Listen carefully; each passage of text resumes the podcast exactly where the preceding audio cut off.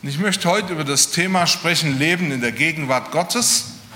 Und ich habe mir einen Text rausgesucht, äh, wo ich dann hinterher dachte, warum habe ich mir selber so einen schweren Text rausgesucht?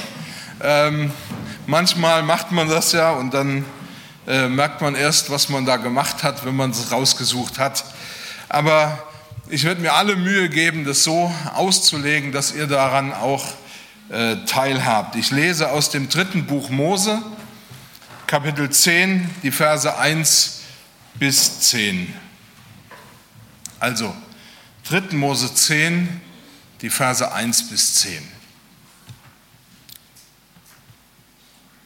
Und Aarons Söhne Nadab und Abihu nahmen ein jeder seine Pfanne und taten Feuer hinein und legten Räucherwerk darauf und brachten so ein fremdes Feuer vor den Herrn, das er ihnen nicht geboten hatte. Da fuhr ein Feuer aus von dem Herrn und verzehrte sie, dass sie starben vor dem Herrn. Da sprach Mose zu Aaron, das ist's, was der Herr gesagt hat. Ich erzeige mich heilig an denen, die mir nahe sind, und vor allem Volk erweise ich mich herrlich. Und Aaron schwieg. Mose aber rief, und diese Stelle liebe ich einfach wegen den Namen, Mose aber rief Michael und Elizaphan, die Söhne Usiels, also das, das geht einem so runter wie Öl, ähm, des Oheims, also des Onkels Aarons, und sprach zu ihnen, tretet hinzu und tragt eure Brüder von dem Heiligtum hinaus vor das Lager. Und sie traten hinzu und trugen sie hinaus mit ihren leinenen Gewändern vor das Lager, wie Mose gesagt hatte. Da sprach Mose zu Aaron und zu seinen Söhnen Eleazar und Itamar. Ihr sollt euer Haupthaar nicht wirr hängen lassen und eure Kleider nicht zerreißen, dass ihr nicht sterbt und der Zorn über die ganze Gemeinde komme. Lasst aber eure Brüder, das ganze Haus Israel, weinen über diesen Brand, den der Herr angerichtet hat. Ihr sollt auch nicht hinweggehen von der Tür der Stiftshütte. Ihr würdet sonst sterben, denn das Salböl des Herrn ist auf euch. Und sie taten, wie Mose sagte. Der Herr aber redete mit Aaron und sprach, du und deine Söhne, ihr sollt weder Wein noch starke Getränke trinken, wenn ihr in die Stiftshütte geht, damit ihr nicht sterbt. Das sei eine ewige Ordnung für all eure Nachkommen.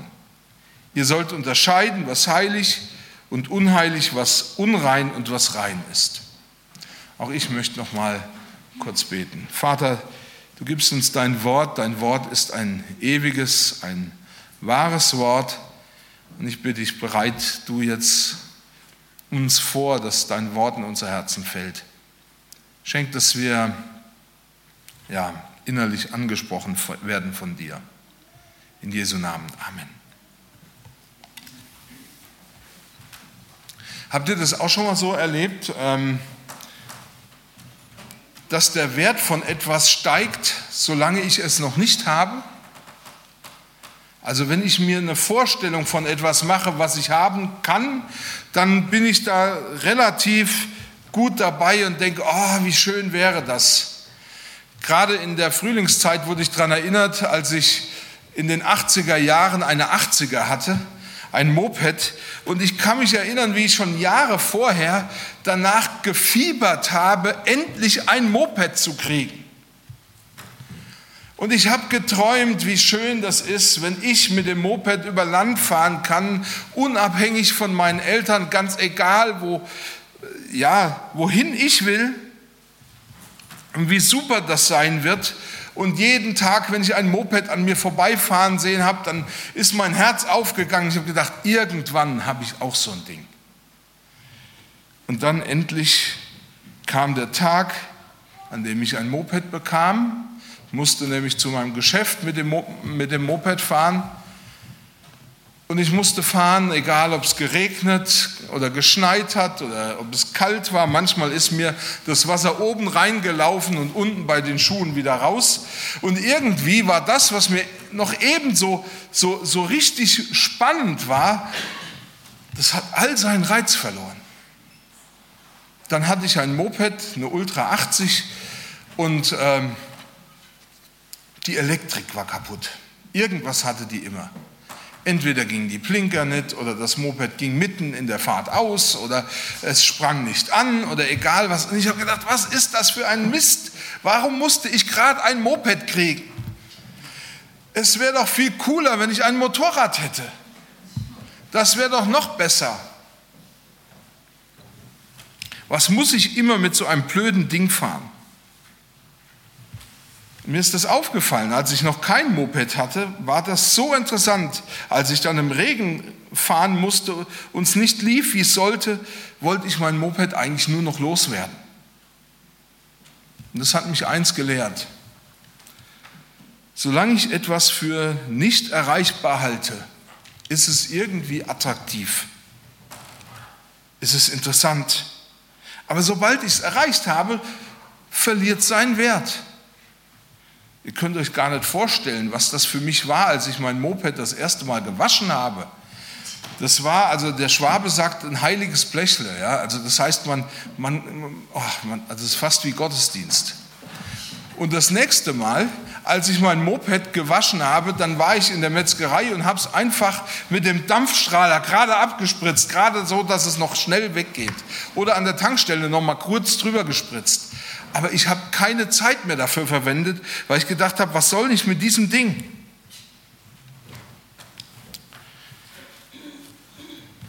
Ich habe mir überhaupt keine Gedanken darüber gemacht, dass es das gleiche Moped ist, das ich noch vor kurzem so herbeigesehnt habe.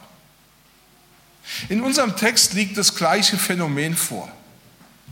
Es gibt zu unserem Text noch eine, eine, eine Vorgeschichte. Und zwar, wenn wir im zweiten Buch Mose, Kapitel 28 hineinschauen, wir gucken uns das jetzt nicht an, ich erzähle es, da wurde Mose beauftragt, Aaron und seine Söhne zu Priestern zu weihen. Und es wird beschrieben, eine endlos lange Geschichte, wie die Kleider Aarons beschaffen waren und die Kleider seiner Söhne und wie wichtig das alles war. All das signalisierte den Söhnen Aarons und Aaron selber, wir haben eine besondere Stellung im Volk. Wir sind herausgehoben aus allem Volk. Wir sind ausgesondert aus allem Volk. Wir haben etwas vor uns, was so kein anderer im Volk erleben kann. Denn wir sind vorbereitet und ausgesondert und berufen worden, um in die Gegenwart des lebendigen Gottes zu kommen. Bei Aaron konnte man das sogar sehen, denn er hatte auf seinem Kopfbedeckung, im äh, Luther übersetzt das mit Kopfbund, ein Schild angebracht, darauf stand, heilig dem Herrn. All das waren Zeichen dafür, dass sie herausgehoben waren, dass sie nur für die Gegenwart und die Beziehung mit Gott bestimmt waren. Und ich kann mir das gut vorstellen, dass dieser Wert dieser Aussonderung, dieser Berufung, dieser Lebensberufung noch um einiges stieg, als sie vor dem Volk standen und Aaron und, äh, also, und sie durch Mose in den Dienst genommen worden sind. Da konnte man sehen, alle Leute schauen auf sie. Alle wussten, wenn wir zu Gott kommen wollen, dann müssen wir es über diese Personen tun.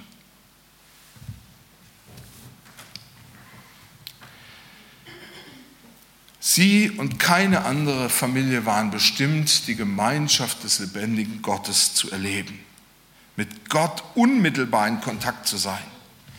Und ich kann mir das so gut vorstellen, dass sie anfangs sich peinlich genau daran gehalten haben, all das so zu machen, wie Mose ihnen das für ihren Dienst aufgetragen hat. Sie haben wahrscheinlich sogar Angst gehabt, dass sie irgendetwas in dem, was sie tun, falsch machen. Und dann tritt so etwas ein, das nennt sich Gewöhnung. Vor allem dann, wenn man angehalten wird, peinlich jeden genauen Schritt so zu vollziehen, wie er gesagt worden ist, kommt man ja schnell auf die Idee, ey, das könnte man doch auch anders machen und das könnte man viel besser machen.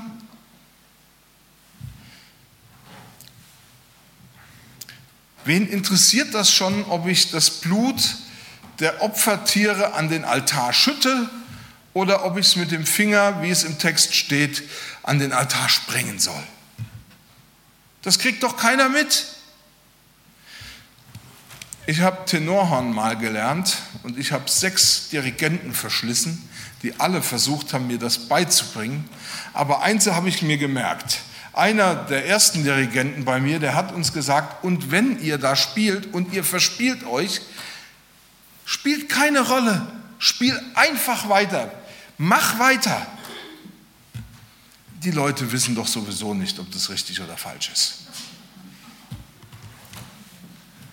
Und ich kann mir vorstellen, dass das diesen beiden jungen Männern, Nadab und Abihu, ganz genauso gegangen ist, dass sie geglaubt haben, wir können das doch irgendwie einfach so machen.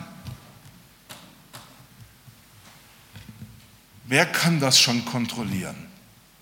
Und wer kann das denn schon irgendwie beurteilen? Aber sie vergaßen, dass sie Gott dienen und er es sah. Und wie gesagt, ich möchte heute mit euch darüber sprechen, was es bedeutet, in der Gegenwart Gottes zu leben. Und das mussten sie lernen. Eines Gottes, der sieht.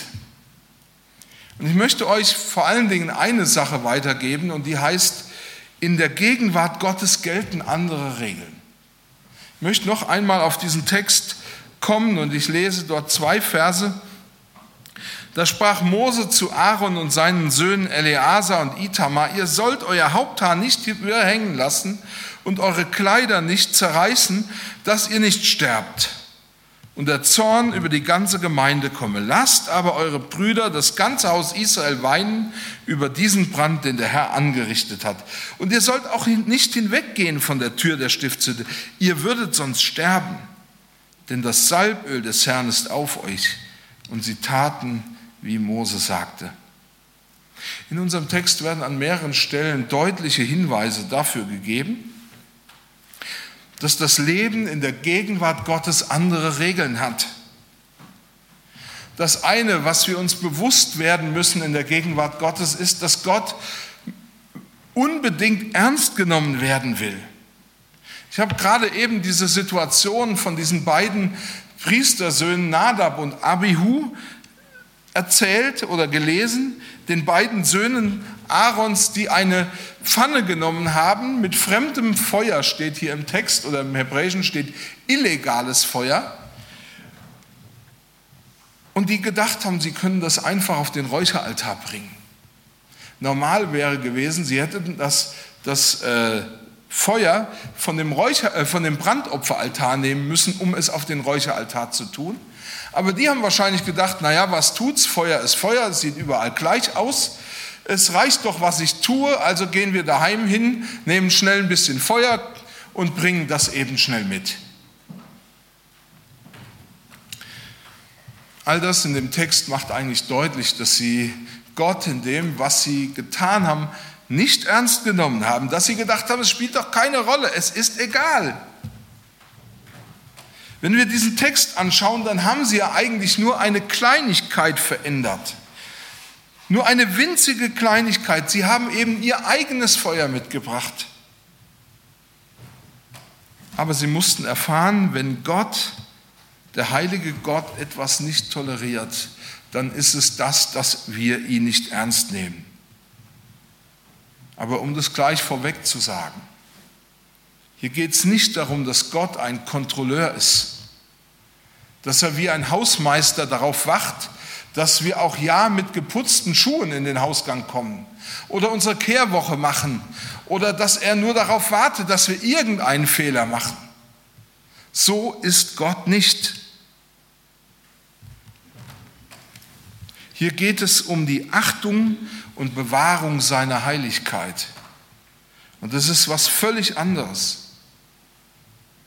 Ich befürchte, dass wir manchmal sehr undifferenziert mit dem umgehen, was Gott tut.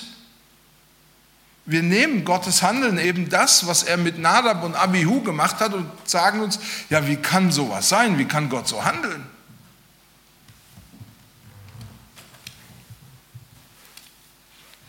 Und oft haben wir eine Schublade für Gott, die heißt unbarmherzig, unverständlich für uns nicht begreifbar und von daher schon eigentlich mit Vorsicht zu genießen. Aber es muss uns klar sein, wenn Gott seine Heiligkeit wahrt, dann hat das nichts mit Unbarmherzigkeit oder Kleinlichkeit zu tun. Heiligkeit ist der Standard, der notwendig ist, um seine Heiligkeit und Reinheit zu bewahren. Und die Heiligkeit Gottes fordert von Menschen, die in diese Heiligkeit eintreten wollen, eine Reinheit, die diesem Standard Gottes entspricht. Und auch das macht deutlich, vor Gott gelten andere Regeln. Im Neuen Testament heißt es, und stellt euch nicht dieser Welt gleich. An Aaron und seinen Söhnen wurde das zunächst einmal ganz deutlich demonstriert, dass sie herausgehoben waren aus all dem, was diese Welt betraf. Das wird vor allen Dingen auch daran klar, was Gott von seinem hohen Priester Aaron verlangt. Wenn wir unseren Blick in diese, dieser Geschichte vor allen Dingen auf Aaron lenken, dann können wir entdecken, dass bei Gott andere Regeln gelten. Und wir müssen uns das mal vorstellen. Ich habe das eben gelesen.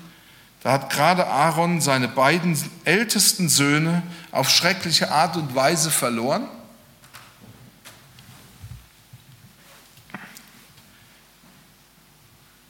Und Gott sagt, du darfst nicht mal um sie trauern.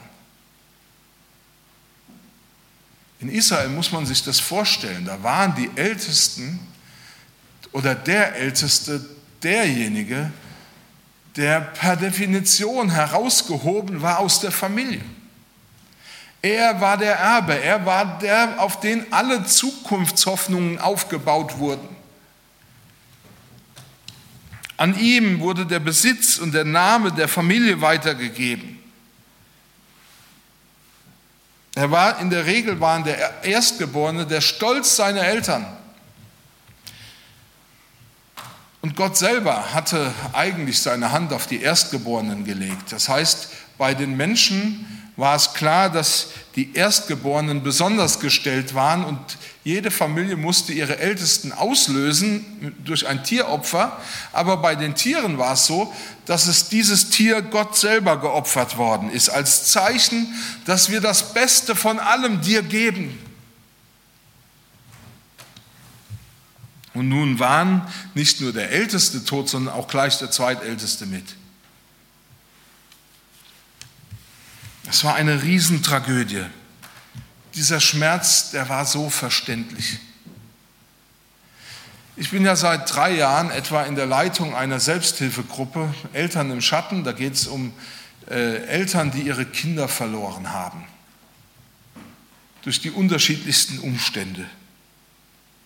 Und ich beobachte, dass es ganz egal ist, ob das Kind schon 40 oder ob das Kind erst, sag ich mal, gerade eben geboren oder vielleicht noch nicht mal so lebendig geboren worden ist. Die Eltern leiden unsäglich. Kaum einer kann den Schmerz verstehen, den diese Leute erleben, es sei denn, man hat das selber mal durchgemacht. Und ich habe das auch, oder wir können das leider oder müssen das manchmal beobachten, dass viele Ehen das gar nicht aushalten, so einen Schmerz erleben und erleiden zu müssen. Es ist eine Riesenkatastrophe. Und es wäre doch in dieser Situation nur zu verständlich gewesen, dass Aaron seinen innersten Gefühlen freien Lauf lässt, dass er alles tut, damit jeder in seinem Volk sieht, wie er um seine Söhne trauert. In Israel ließ man sein, seiner Trauer äh, freien Lauf und man, man zeigte seine Trauer, indem man seine Kleider auseinanderriss. Das heißt, die Leute waren oft als Zeichen der Trauer fast nackt. Man streute Dreck oder Asche in seine Haare. Man ließ das Haupthaar wirr hängen. Alles als Zeichen, dass man eben so zutiefst am Boden äh, zerschlagen ist.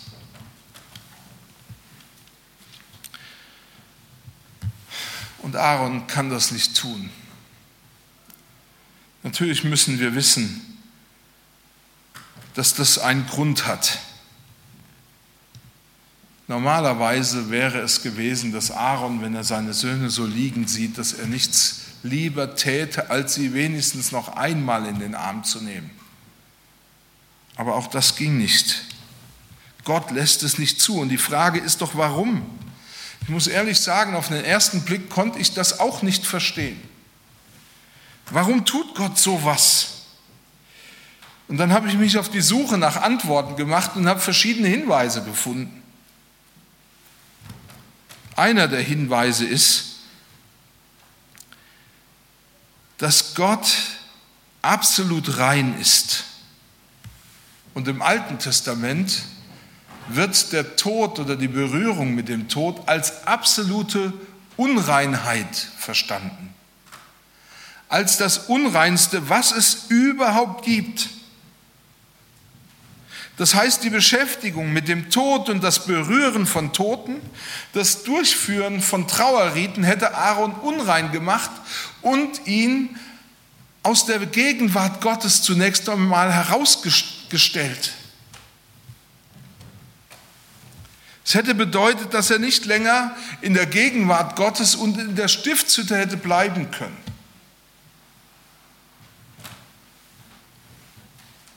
Gott ist der Gott des Lebens und die Berührung mit dem Tod hätte ihn für eine gewisse Zeit von seinem Amt ausgeschlossen.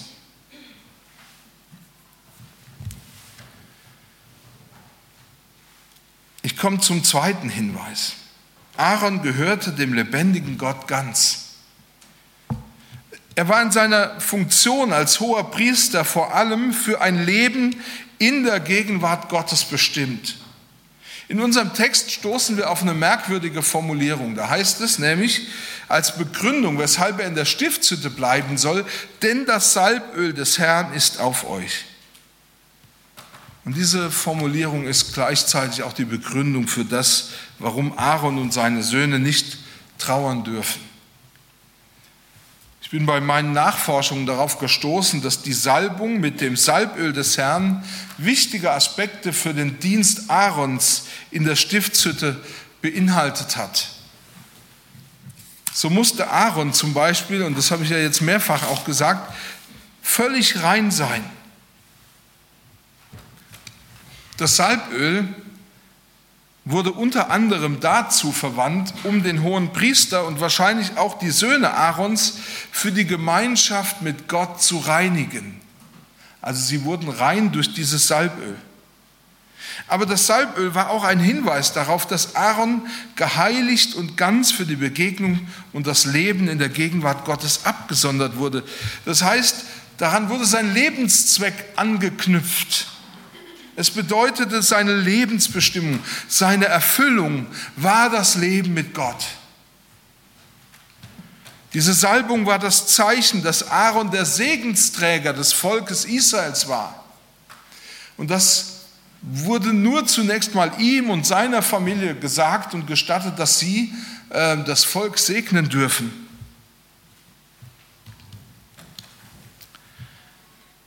Und er war als einziger Mensch der, der mit Gott in unmittelbare Berührung kommen durfte. Und das Salböl, wie gesagt, das war ein Zeichen dafür. Er wurde damit automatisch zur Verbindung zwischen dem Volk und dem lebendigen Gott.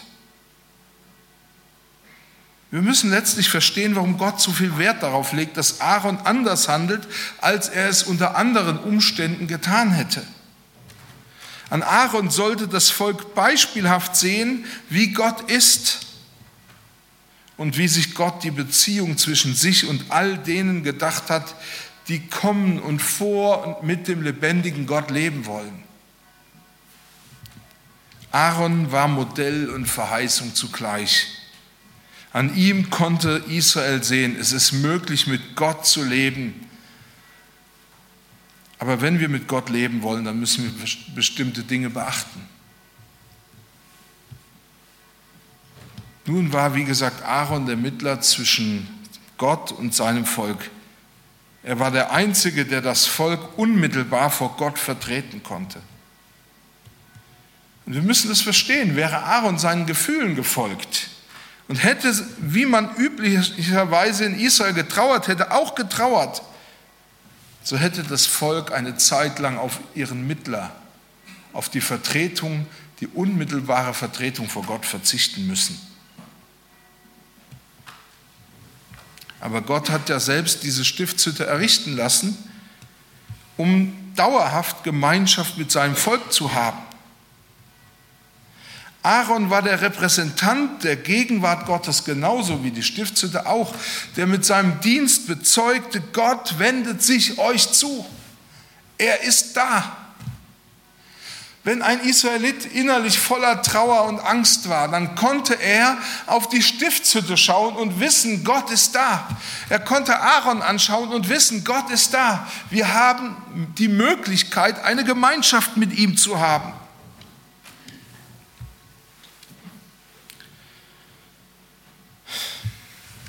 An Aaron wurde sichtbar, Gott will Gemeinschaft. Nun fragen sich vielleicht von euch manche, was wurde denn jetzt aus der Trauer Aarons? Musste er seine Trauer irgendwie wegsperren? Müssen wir unseren Schmerz in der Gegenwart Gottes verbergen oder irgendwas? Müssen wir das totschweigen oder verdrängen?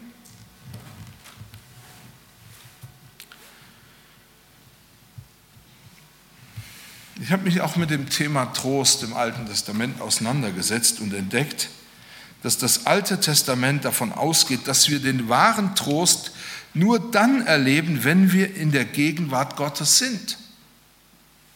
Shalom oder Frieden beinhaltet auch Trost und dieser wahre Frieden, der tiefe Seelenfrieden schließt, erschließt sich mir da, wo ich in die Gemeinschaft mit Gott komme, wo ich seine Gemeinschaft suche. Das heißt für Aaron, der Ort, wo mein Schmerz zur Ruhe kommt und ich letztlich Heilung für meine Wunden komme, bekomme, ist genau der Ort, an dem ich mich aktuell befinde, die Stiftshütte. Der Wochenpsalm für diese Woche ist der Psalm 84.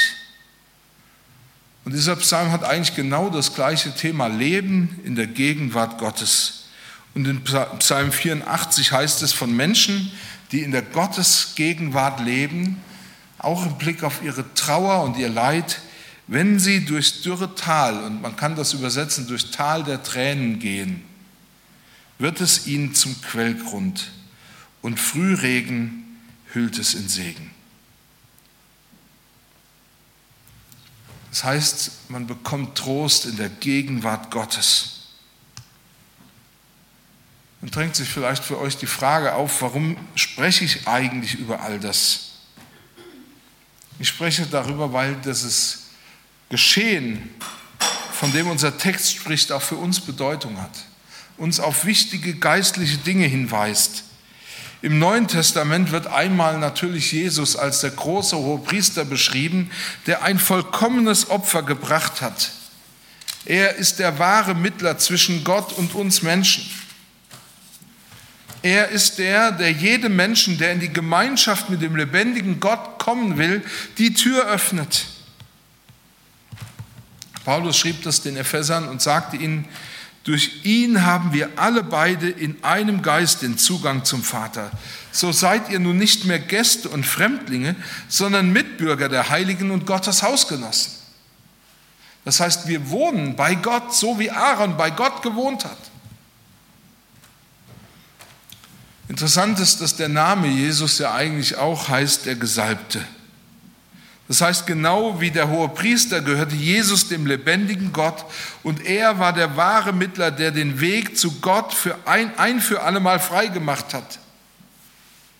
Durch Jesus Christus beziehungsweise in Jesus Christus, wie es Paulus auch oft sagt, kann ich jederzeit zu Gott kommen.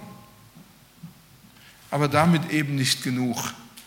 Im Neuen Testament wird beschrieben, dass nun alle, die Jesus Christus folgen und deshalb in die Gegenwart Gottes kommen dürfen, zu Priestern geworden sind. Das heißt, sie sind für die Gegenwart Gottes und für den Dienst für Gott abgesondert worden. Der Lebensauftrag dieser Priesterschaft ist es, ganz in den Besitz, äh, ganz in die Gegenwart Gottes zu suchen und diese Welt auf den wahren Mittler, auf Jesus Christus hinzuweisen. Es sind Menschen, die ganz in den Besitz Gottes gewechselt sind und deshalb zu einem reinen Leben bestimmt sind. Das Zeichen, dass sie für die Gegenwart Gottes bestimmt sind und dass sie fähig sind, in der Gegenwart Gottes zu leben und Zeugnis für diese Welt zu sein, ist der Heilige Geist. Im ersten Johannesbrief schrieb Johannes, und die Salbung, die ihr von ihm empfangen habt, bleibt in euch. Und ihr habt nicht nötig, dass euch jemand lehrt, sondern wie euch seine Salbung alles lehrt, so ist zwar und keine Lüge. Und wie sie euch gelehrt hat, so bleibt in ihm. Wir erinnern uns, das Salböl des Herrn war der Grund, weshalb Aaron in, in der Gegenwart Gottes leben sollte. Und nun sagt Johannes, ihr seid gesalbt. Auf euch ist das Salböl des Herrn. Dieses Salböl war einmal Aus, Ausdruck der Reinheit und zum anderen natürlich auch Zeichen dafür, dass wir ganz Gott gehören und dass er uns in unserem Leben erfüllt. Und das bedeutet, wenn du ein, dich für ein Leben mit Jesus Christus entschieden hast, bist du wie die Priester damals für die Gegenwart Gottes bestimmt. Und in der Gegenwart bekommst du Gottes bekommst du alles, was dich wirklich erfüllt. Wenn du nach Leben suchst und denkst, oh, ich muss im Urlaub unbedingt noch was erleben, damit mein Leben vollständig wird. Ich muss noch ein Lebensziel erfüllen. Ich habe noch einen Lebenstraum. Dann ist das eigentlich nur ein Abklatsch von dem, was in der Gegenwart Gottes eigentlich zu finden ist. Und du musst nicht immer auf die Suche gehen, um, in der, um irgendwas für dein Leben zu finden, sondern der Platz, an dem du all das findest, wo deine Seele zur Ruhe kommt, deine Schmerzen zur Ruhe kommen, wo du mit deiner Trauer zur Ruhe kommst, ist genau hier der Ort vor dem lebendigen Gott. Und dafür bist du berufen. Das wollte ich euch heute Morgen mitgeben.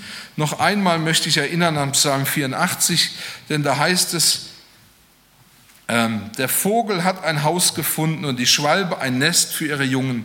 Deine Altäre hat Zebaoth, mein König und mein Gott.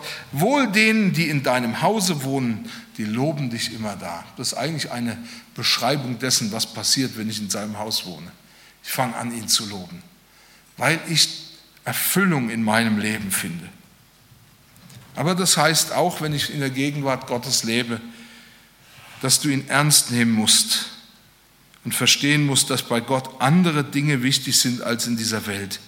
Da geht es weniger darum, mein Haus, mein Boot, was weiß ich, mein Urlaub, sondern da geht es darum, was, was will Gott für mich. Da geht es nicht darum, was denken andere über mich sondern zu erkennen, welch ein Privileg es ist, in die Gegenwart des lebendigen Gottes hineinzukommen.